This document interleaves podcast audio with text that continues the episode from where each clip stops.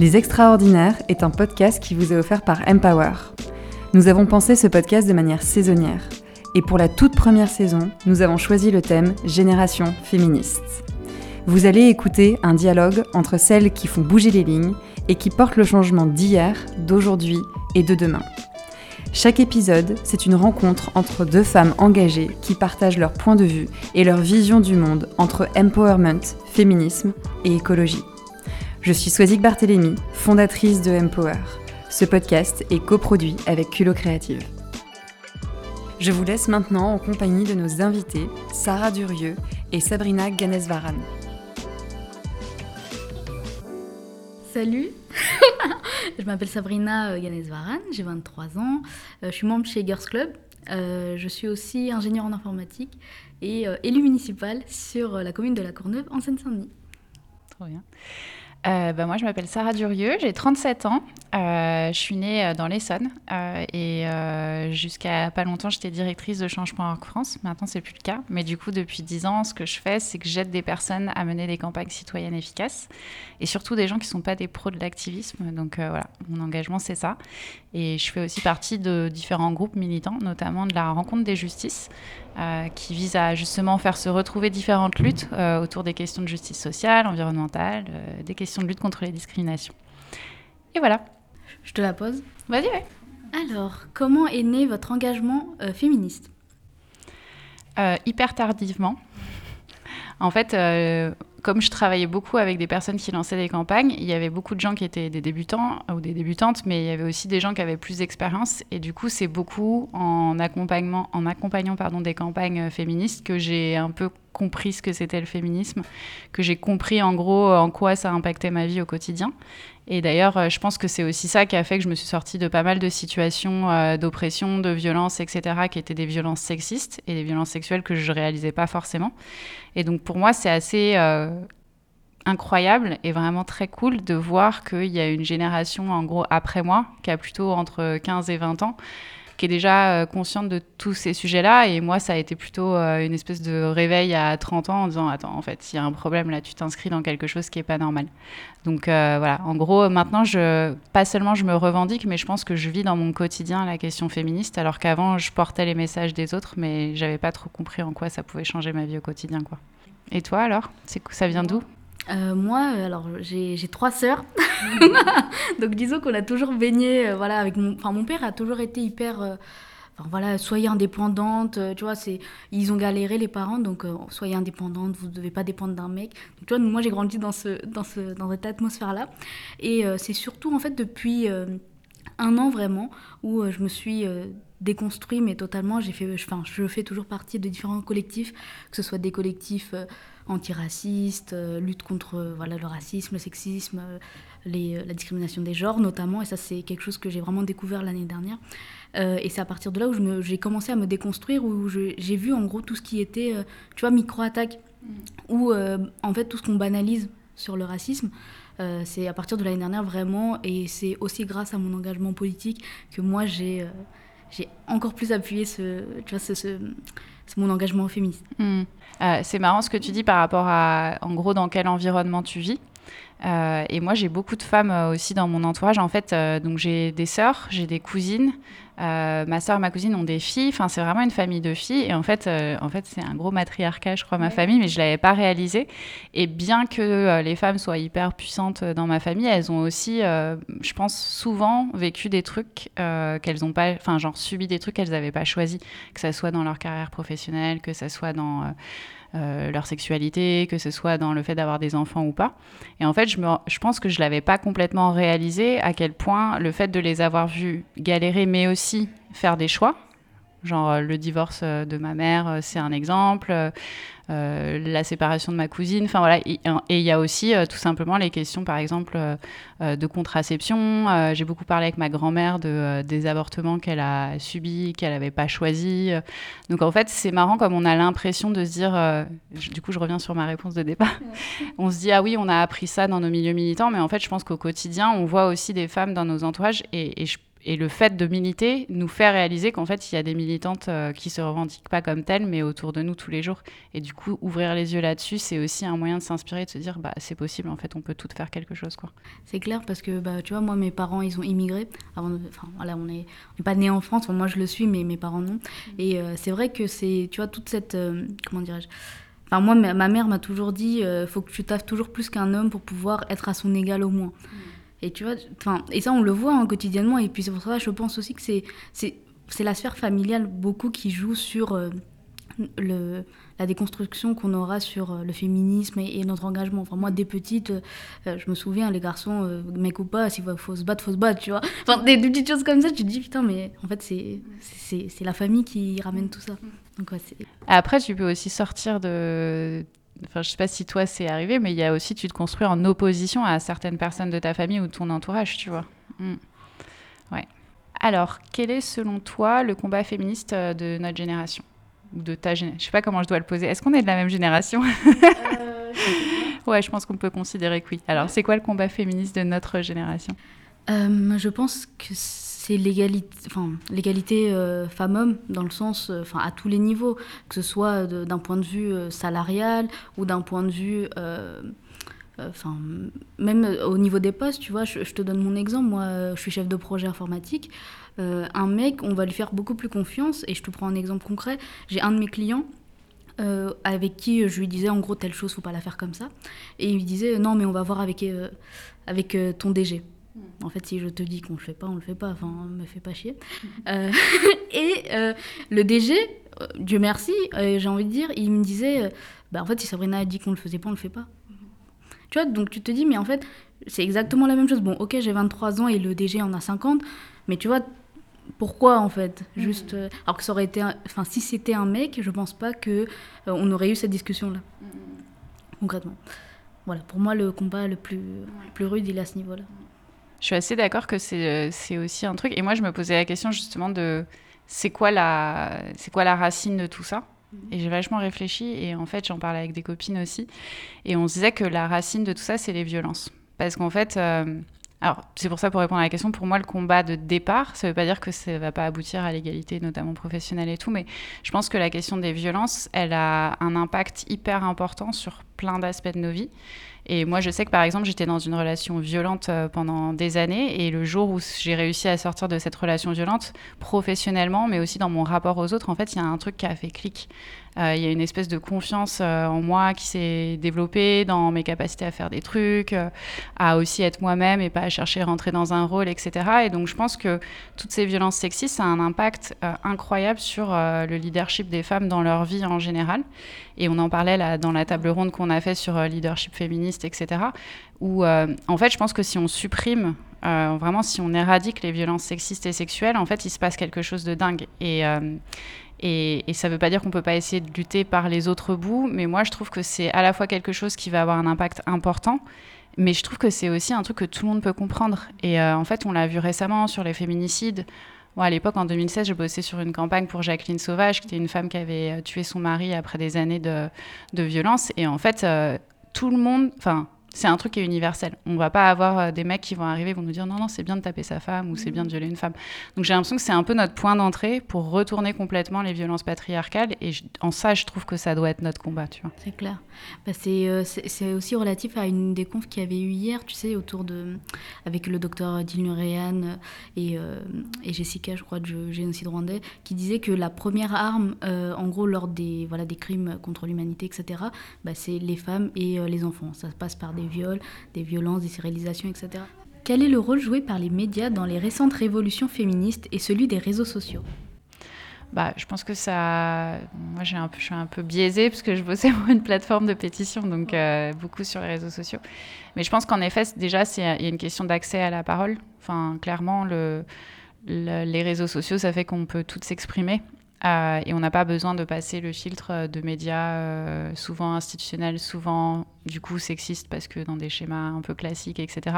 Donc je pense que la vraie résolution révolution pardon, pour moi, c'est euh, vraiment cette question de l'accès à la prise de parole. Et c'est aussi la question de la force du réseau. Donc en fait, c'est pas juste dire euh, moi je pense ça, c'est dire ah bah moi aussi je pense ça, ah mais moi aussi, et moi aussi, et moi aussi, moi aussi. Et donc de construire des mouvements. Et c'était le mouvement MeToo, et c'est le mouvement euh, qu'on a vu euh, nous toutes aussi, et c'est plein d'autres mouvements qu'on a vu d'ailleurs sur les questions de sexisme, mais pas que. Enfin, sur les questions d'antiracisme, c'est vrai aussi. même sur des, des, questions qui sont en fait des sujets de niche, on arrive à pouvoir s'exprimer et à trouver en fait des liens avec, avec des gens qui nous ressemblent ou qui ont vécu des trucs similaires. Donc pour moi, c'est un peu ça l'impact, euh, c'est plus de filtres. Euh, mais c'est aussi, bah, plus de filtres, c'est euh, plus de cyberharcèlement, plus de violence en ligne, etc. Donc c'est un peu le, revers de la médaille. C'est-à-dire, il faut qu'on arrive maintenant à gérer ça. Et honnêtement, je suis pas sûre de comment il faut faire. mais je sais pas si toi, c'est un truc que tu as aussi vu, aussi expérimenté. Bah, carrément. Bah, un des collectifs que euh, auquel j'appartiens, qui s'appelle Sororasi. Euh, c'est un collectif qui a été créé il y a un an.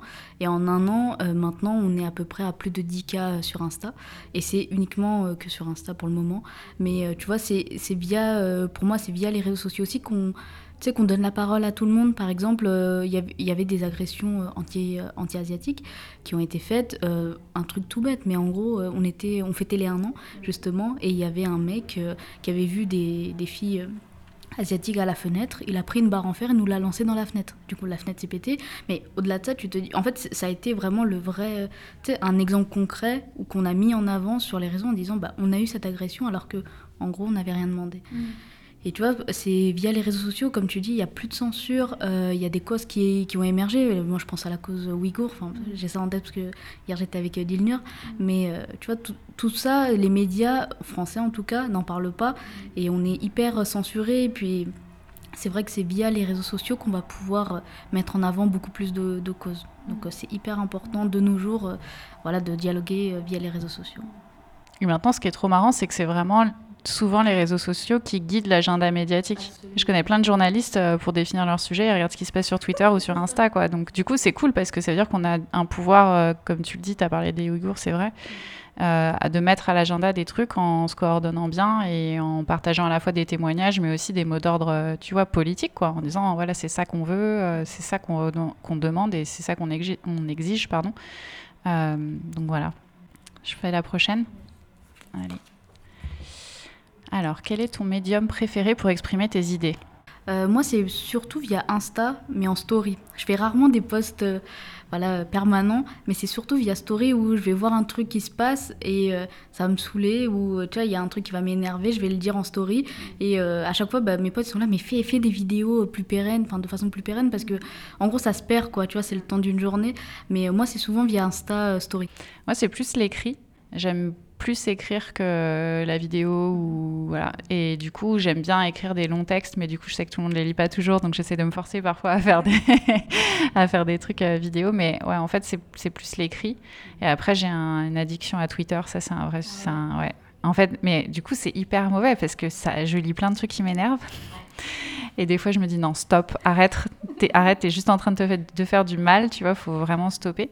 Et donc, en fait, cette addiction, c'est aussi parce que euh, je me rends compte que c'est une question de format. Et c'est pour ça que j'aime bien écrire des textes plus longs et j'aime mieux Insta par exemple euh, ou Facebook pour écrire des textes plus longs pour pouvoir euh, développer une idée et pas être juste dans le tac au tac, même si parfois je me fais un peu prendre au piège de, de la phrase qui, qui clash. Quoi. Ouais, c'est vrai que Twitter, il faut être hyper réactif, mais tu as aussi rapidement des vagues de haine. Enfin, moi, je, moi, j'utilise Twitter, mais plus pour le côté politique, du coup. Et euh, justement, enfin, on faisait des live tweets sur des, des, des interventions que j'avais faites, etc. Et je m'étais mangé euh, en, DM euh, Ah, tu parles, t'as pas d'accent pour une indienne? Donc j'étais là, mec, je suis même pas indienne, de quoi tu me parles? Donc, donc là, tu te dis, mais en fait, ils ont, ils ont une audace sur Twitter qui est. Tu comprends pas d'où elle sort. Mais ouais, ouais, c'est c'est génial. Tu fais la prochaine? Ouais. Alors, euh, ce podcast parle d'empowerment des femmes. Pouvez-vous nous raconter un souvenir personnel qui illustre cette notion d'empowerment? Waouh euh, ouais, mais du coup, je me dis à quel niveau d'intensité euh, je raconte? le, ouais, le plus intense? Non, bah, je pense que moi, j'ai eu un. un comme je disais, j'étais dans une relation hyper violente et tout. Et et en fait, euh, bah, tu vois, je te parlais des mouvements citoyens, notamment féministes, dans lesquels j'étais impliquée. Et en fait, euh, la journée, j'étais dans la rue avec mes petits drapeaux, mhm. en mode genre, ouais, à chanter Adèle, etc. Et en fait, quand je rentrais chez moi le soir, c'était pas forcément la même situation que celle. Enfin voilà, j'étais dans une situation parfois difficile. et en fait, c'est marrant parce que je connais plein de féministes qui ont vécu ça à la maison. Et du coup, c'est important de raconter ces histoires parce que je pense qu'on le disait tout à l'heure dans la table ronde, à force d'afficher toujours une image de warrior, tout va bien, on gère, etc., nos vies elles sont cool, bah, en fait, on empêche, euh, en fait, on fait que les personnes qui sont dans des situations difficiles euh, puissent se dire, bah, en fait, euh, c'est ok de souffrir, c'est ok d'aller chercher de l'aide. et enfin, c'est pas ok de souffrir et c'est important d'aller chercher de l'aide.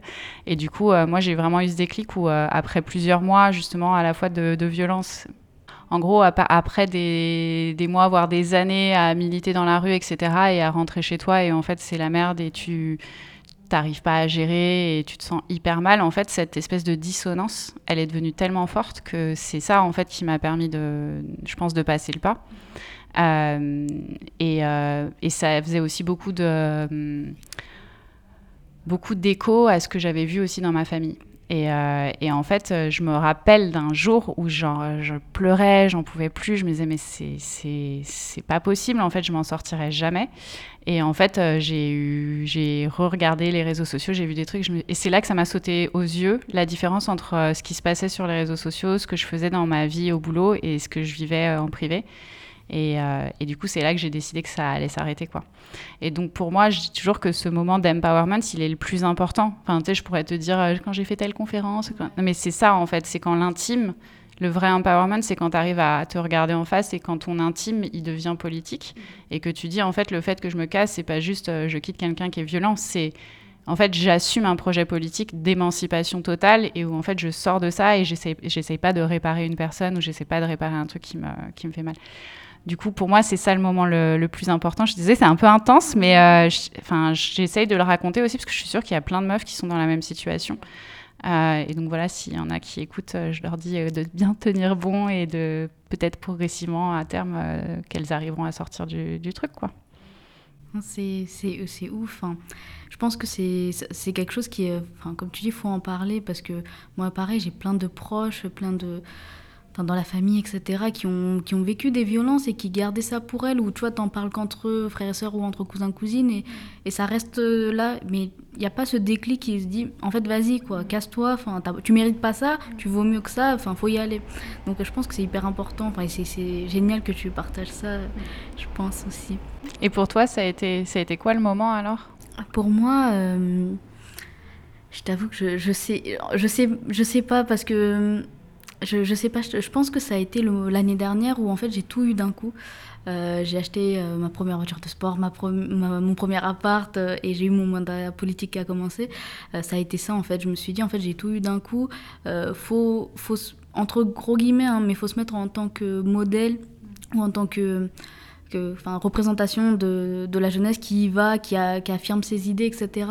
Euh, ça, a été, ça a été un peu compliqué parce que, enfin voilà, moi je suis de formation d'ingé, mmh. euh, du coup je rentre en politique, bon, j'y connais rien, tu vois, genre je suis là, il me parle de, de stratégie, mais de quoi tu me parles? Enfin, Moi j'ai mes idées, tu sais, on a chacune nos convictions, euh, moi c'est ça que je défends, et en fait, c'est ça qui a fait que euh, il y avait plein de jeunes qui me sont venus voir, mais comment tu, pourquoi t'es rentrée dedans, comment t'as fait? Et je leur ai expliqué un peu mon parcours. Et il y a beaucoup de filles de, bah, de, de, Girls Club, bah, Laura, euh, qui me dit toujours, mais ça, Sabrina, tu fais des trucs, c'est ouf. Et genre moi, je suis là, bah non, en fait, tu vois, c'est normal. Et, et, je pense que c'est ça aussi qui donne énormément de, de, gratitude, tu vois. Tu te dis, bah pour toi, tout ce qui te paraît normal et qui fait partie de toi, bah ça, ça donne un exemple, un modèle aux autres. Et moi, j'ai trouvé ça, enfin, c'est ça qui, qui me motive aussi à plus aussi communiquer, parce qu'en fait, je suis nulle en communication. Hein. J'ai pas l'impression, hein, je me permets de faire la remarque, parce que moi, je suis sur Sororasi, je trouve que c'est quand même plutôt cool. non, Sororasi, c'est génial, tu vois. Mais euh, sur mon compte perso, tu vois, par exemple, euh, mais Sororasi, ouais, à la com, elle est, elle est, elle est à donf, c'est génial, ça. Mais ouais, ouais sur moi, en, par rapport aux actions perso que je mène, etc., c'est vrai qu'il y a zéro com. Donc voilà, c'est plus. Je dis de temps en temps, ouais, bah, j'ai prévu ça, ça, ça, mais voilà. C'est un appel à, à aide, à aide si vous voulez aider sur la com. Euh, du coup, je crois que je pose une autre. Ah bah justement, le thème, donc les violences sexistes et sexuelles sont un fléau de notre société et se prolongent derrière les écrans. Est-ce qu'il existe en France ou ailleurs des moyens efficaces pour lutter contre le cyberharcèlement et pour s'en protéger? À mon sens, faut, euh, c'est ce qu'on se disait, je pense qu'il faut vraiment le dénoncer et dire, euh, enfin voilà, on a reçu ça, et euh, dès lors que t'en parles, une fois, tu libères la parole aux autres, tu vois. Le, le, fait, enfin, c'était voilà dans un safe place où moi j'avais dit bah, le mec sur Twitter qui était venu me, me, me lâcher ça tranquillement, j'en avais parlé et puis t'as une autre meuf qui me disait bah en fait moi aussi j'ai déjà reçu ce genre de truc, enfin je j'ai cru que j'étais toute seule, tu vois. Donc je pense qu'il faut vraiment euh, exprimer et dénoncer et euh, même un step plus loin que je fais pas, c'est euh, porter plainte quand vraiment ça t'atteint quoi. Personnellement, il faut, faut, y aller. Ouais, j'entends ce truc-là. Moi, j'en ai vécu et j'ai pas eu le truc de porter plainte. Alors, je suis pas en train d'inciter à ne pas porter plainte, mais en fait, c'était trop dur de, de, lire tous les messages, quoi, et de se confronter et tout. Donc, en fait, moi, ce que j'ai fait, c'est que j'ai eu de la chance, c'est que j'avais, des gens avec moi qui m'ont aidé, qui ont genre pris note de tous les tweets, euh, enfin c'était sur Twitter, donc tous les tweets, etc. Euh, pour pouvoir éventuellement euh, porter plainte. Après, j'ai pas décidé de le faire juste parce que j'étais épuisée et que pour moi, c'est le vrai gros problème en fait sur le cyberharcèlement, c'est que tu finis par lâcher l'affaire parce qu'en fait c'est trop épuisant. Du coup, je me demande s'il faut pas monter une, une squad féministe euh, juridique où on prendrait tous les cyberharcèlements de toutes les meufs qui sont et on ferait des actions communes. Enfin, je sais pas. J'invente un truc. Peut-être que ça existe déjà. Donc si ça existe déjà, trop bien. J'aimerais bien avoir le lien. Euh, après, euh, moi, ma stratégie, ça a été de couper et ça a été de dire, en fait, c'est pas la vraie vie, quoi. Et, ça ne veut pas dire que c'est pas la vraie vie au sens euh, ces trucs-là, ça nous atteint, c'est violent, ça nous fait nous taire, nous, nous force à nous taire. Mais c'était à ce moment-là mon moyen de défense, c'est de me dire en fait c'est pas la vraie vie. Donc euh, tu coupes et tout. Mais euh, je pense qu'il y, a, notamment pas mal de réflexions sur comment on modère sur les réseaux sociaux et tout. Euh, pour bosser dans les, pour les plateformes technologiques et je sais un peu comment ça se passe. Je pense que c'est un peu un, un, pansement sur une jambe de bois parce que en fait, le problème, c'est pas l'outil. Le problème, c'est les gens derrière. En fait, c'est pas. On, fait croire que le seul truc, c'est la plateforme. Ah oui, c'est Facebook qui savent pas réguler. Alors oui, bien sûr qu'il faut que les plateformes aient des systèmes de régulation, mais le truc, tu l'arrêteras jamais. En fait, c'est pas possible. Et après, il y a une vraie question de euh, comment est-ce que tu t'assures que ça devienne pas aussi un espèce de. Enfin, que la jauge, elle aille pas aussi vers une forme de censure. Alors, je suis pas en train de dire que c'est bien d'insulter les gens, il faut laisser les gens s'insulter, mais quand c'est des algorithmes qui décident ce qui est une insulte ou ce qui n'est pas une insulte, bah, par exemple, quand on a des gens qui travaillent euh, de. Euh, des conditions de travail euh, des travailleuses du sexe, bah, elles se font censurer sur les réseaux sociaux.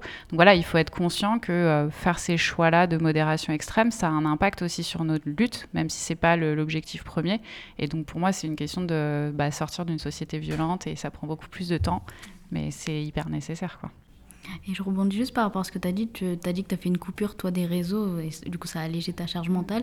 Et le fait de revenir, est-ce que tu, tu l'as pas, du coup, appréhendé dans le sens où merde, je vais encore avoir euh, des, des, enfin, voilà, des, des, insultes ou des, des tweets euh, des, enfin, décalés. Euh, tu l'as, comment tu l'as, comment t'as, as fait ton comeback en fait sur les réseaux du coup? Bah, j'ai, je me suis auto-censurée. Donc ça, je pense que c'est un truc. j'ai coupé pendant un temps, mais aussi j'ai après dans les.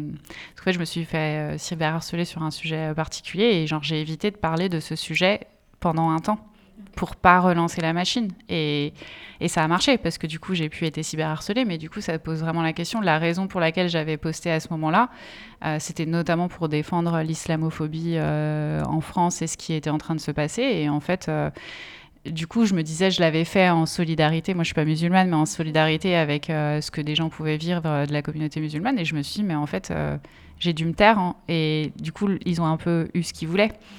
Donc c'est très difficile de gérer tout ça et c'est l'équilibre entre l'équilibre, euh, tu vois, personnel et la cause et les questions de société, c'est pas toujours facile, quoi.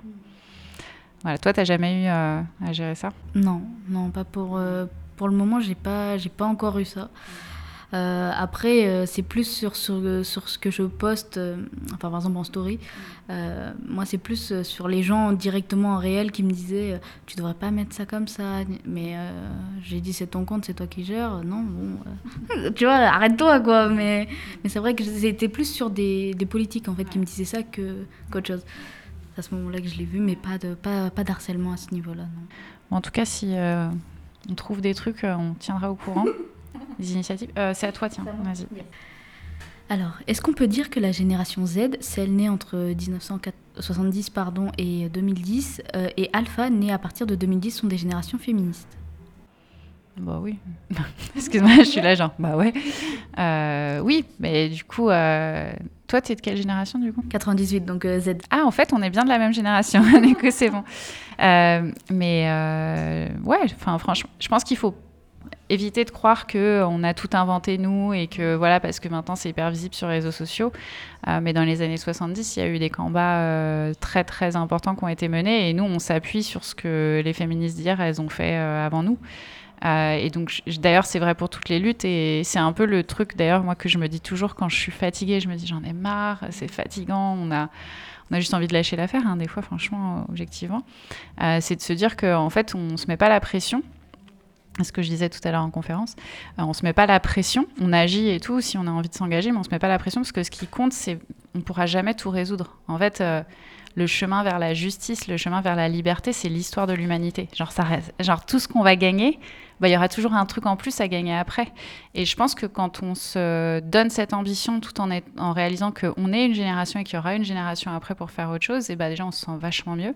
Et, euh, donc je pense qu'en effet les générations nous étaient des générations féministes et celle qui arrive, elle est aussi une génération féministe qui travaille sur d'autres combats. Mais voilà, on est dans une continuité quoi. Non, je partage carrément. C'est euh, les générations. Enfin, moi, je pense à, à- je prends celle de mes de mes sœurs qui sont un peu plus vieilles. Euh, elles ont elles ont pas pas eu autant cette tu sais cette libération de la parole que nous maintenant. Euh, on peut poster sur un sujet, ben, on se pose, on est un peu en mode tête brûlée. On le poste quoi, et on verra après les conséquences. Il y a plus de cette censure là, et c'est ça qui est génial. Et ça libère la parole ben, pour les générations futures où maintenant euh, on veut faire une manif, euh, tu prends, tu montes un petit un petit groupe, tu y vas, tu, enfin c'est génial. C'est génial, moi j'adore. Ouais, carrément. Ouais, c'est vrai qu'il y a un truc sur la prise de parole plus faci- facilité, c'est vrai. Euh, ok, je crois que c'est moi qui pose la dernière. Ah, c'est déjà la dernière. Quel est le conseil que tu aimerais donner à une jeune fille et à un jeune garçon? C'est euh, c'est quoi la phrase? On en parlait hier, c'est euh, euh, éduquer vos fils. J'adore cette phrase parce qu'en fait, c'est- réellement ça. C'est que les, euh, les, les jeunes garçons, en fait, dès le début, il faut qu'ils qu'ils assimilent qu'une femme ou un homme, en fait, sont égaux. Enfin, sont égaux. Il n'y a, pas de- y a pas de différence entre euh, une femme et un homme. Pour moi, c'est hyper. euh, c'est ça, en fait, qu'il faut éduquer des petits euh, aux petits. Euh, et à une jeune fille, c'est. euh, c'est pas parce que tu es une femme que euh, tu pars avec un handicap. Enfin, moi, je le dis souvent, ça. Euh, et d'autant plus si tu es racisé ou que tu viens de banlieue ou, ou quoi qu'est-ce. Moi, c'est des choses que j'avais, euh, que j'appréhendais hein, quand je suis rentrée dans, dans des sphères un peu plus, euh, on va dire, hautes. Euh, c'est, c'est quelque chose que, que j'appréhendais. Donc, je pense que ce qu'il faut se dire, c'est que tu as une idée, vas-y jusqu'au bout et tu verras après les conséquences. Faut vra- En fait, c'est oser. faut vraiment oser. Pour moi, c'est ça, c'est le conseil que je donnerais. C'est un bon conseil, je pourrais donner le même. J'ai envie de te copier un peu. Euh, mais après, sur la différence filles et garçons, euh, je pense que moi, je, je suis dans des familles de filles et j'ai quand même l'impression qu'on a toujours pris en charge euh, pas mal, enfin, genre, pas mal de trucs. Euh, et en effet, je pense que les garçons, c'est quand même. On est dans un festival féministe et il y a beaucoup de femmes et tout, et c'est trop bien. Et je pense que la question, c'est est-ce qu'il y en a certaines d'entre nous euh, qui ont la force euh, d'aller parler aux garçons ou est-ce qu'en fait il faut juste que les garçons maintenant enfin j'estime personnellement que notre génération quand tu es un minimum connecté sur les réseaux sociaux quand tu es un minimum connecté à ce qui se passe dans l'espace public en fait les garçons même de nos âges enfin moi j'ai 37 ans euh, je sais pas quel âge t'as 20, euh, 23 euh, tu peux pas rater ce qui est en train de se passer en fait. Et donc j'estime qu'il y a une forme d'auto-responsabilisation à faire des hommes et des jeunes hommes à s'éduquer. Euh, moi, il y a des questions euh, qui me concernent pas, euh, notamment la question de racisme. euh, je les vis pas parce que je suis blanche et bah genre je vais pas aller dire ouais non mais ça serait bien que les personnes racisées m'expliquent quand même la vie. Donc voilà, je sais qu'il y a plein de trucs disponibles. J'essaye d'aller m'éduquer, développer ma compréhension de- des choses, etc. Et je trouve que c'est un peu au gars aussi de prendre le flambeau et de, de devenir le fer de lance du féminisme. Alors, pas pour prendre notre place, mais juste pour s'éduquer eux-mêmes. Quoi. Soyez, soyez des alliés, quoi. Voilà, des vrais. Plutôt des complices. Clairement. Euh, alors, qu'est-ce, qui vous, qu'est-ce que ça vous a fait de vous rencontrer aujourd'hui? Plaisir Toi aussi? Ouais. Non Non, je regarde. Non, c'était cool. J'ai trouvé ça. Bah, en fait, c'est marrant parce que je suivais pas mal Sororasi, mais je te connaissais pas personnellement. Et du coup, ça nous rappelle un truc c'est que derrière tous les comptes qui font un taf de ouf, notamment euh, de déconstruction, euh, de d'éducation, etc., il y a des femmes formidables. Et donc, je suis trop contente de t'avoir rencontré. Pareil, bah pareil. Franchement, c'est bah, c'était hyper enfin c'est hyper cool quoi de enfin moi j'adore c'est célébrer les femmes tu vois et là enfin je te vois je me dis wow, j'aurais jamais imaginé. Puis au final trop bien enfin l'échange il est il a duré je sais pas combien de temps mais c'est ouf de c'est super je suis trop contente. On va rester en contact en vrai. Bah à toute euh, à tout de suite du coup. On se dit pas au revoir. À toutes. Vous venez d'écouter les extraordinaires un podcast qui vous est offert par Empower en partenariat avec Culot Créative. Cet épisode vous a plu Dites-le nous en commentaire. Et pour nous soutenir, laissez-nous 5 étoiles. Et pour aller plus loin, rendez-vous dans la description de cet épisode pour retrouver les ressources et références qui ont été citées et d'autres liens utiles pour s'engager et entreprendre avec Empower.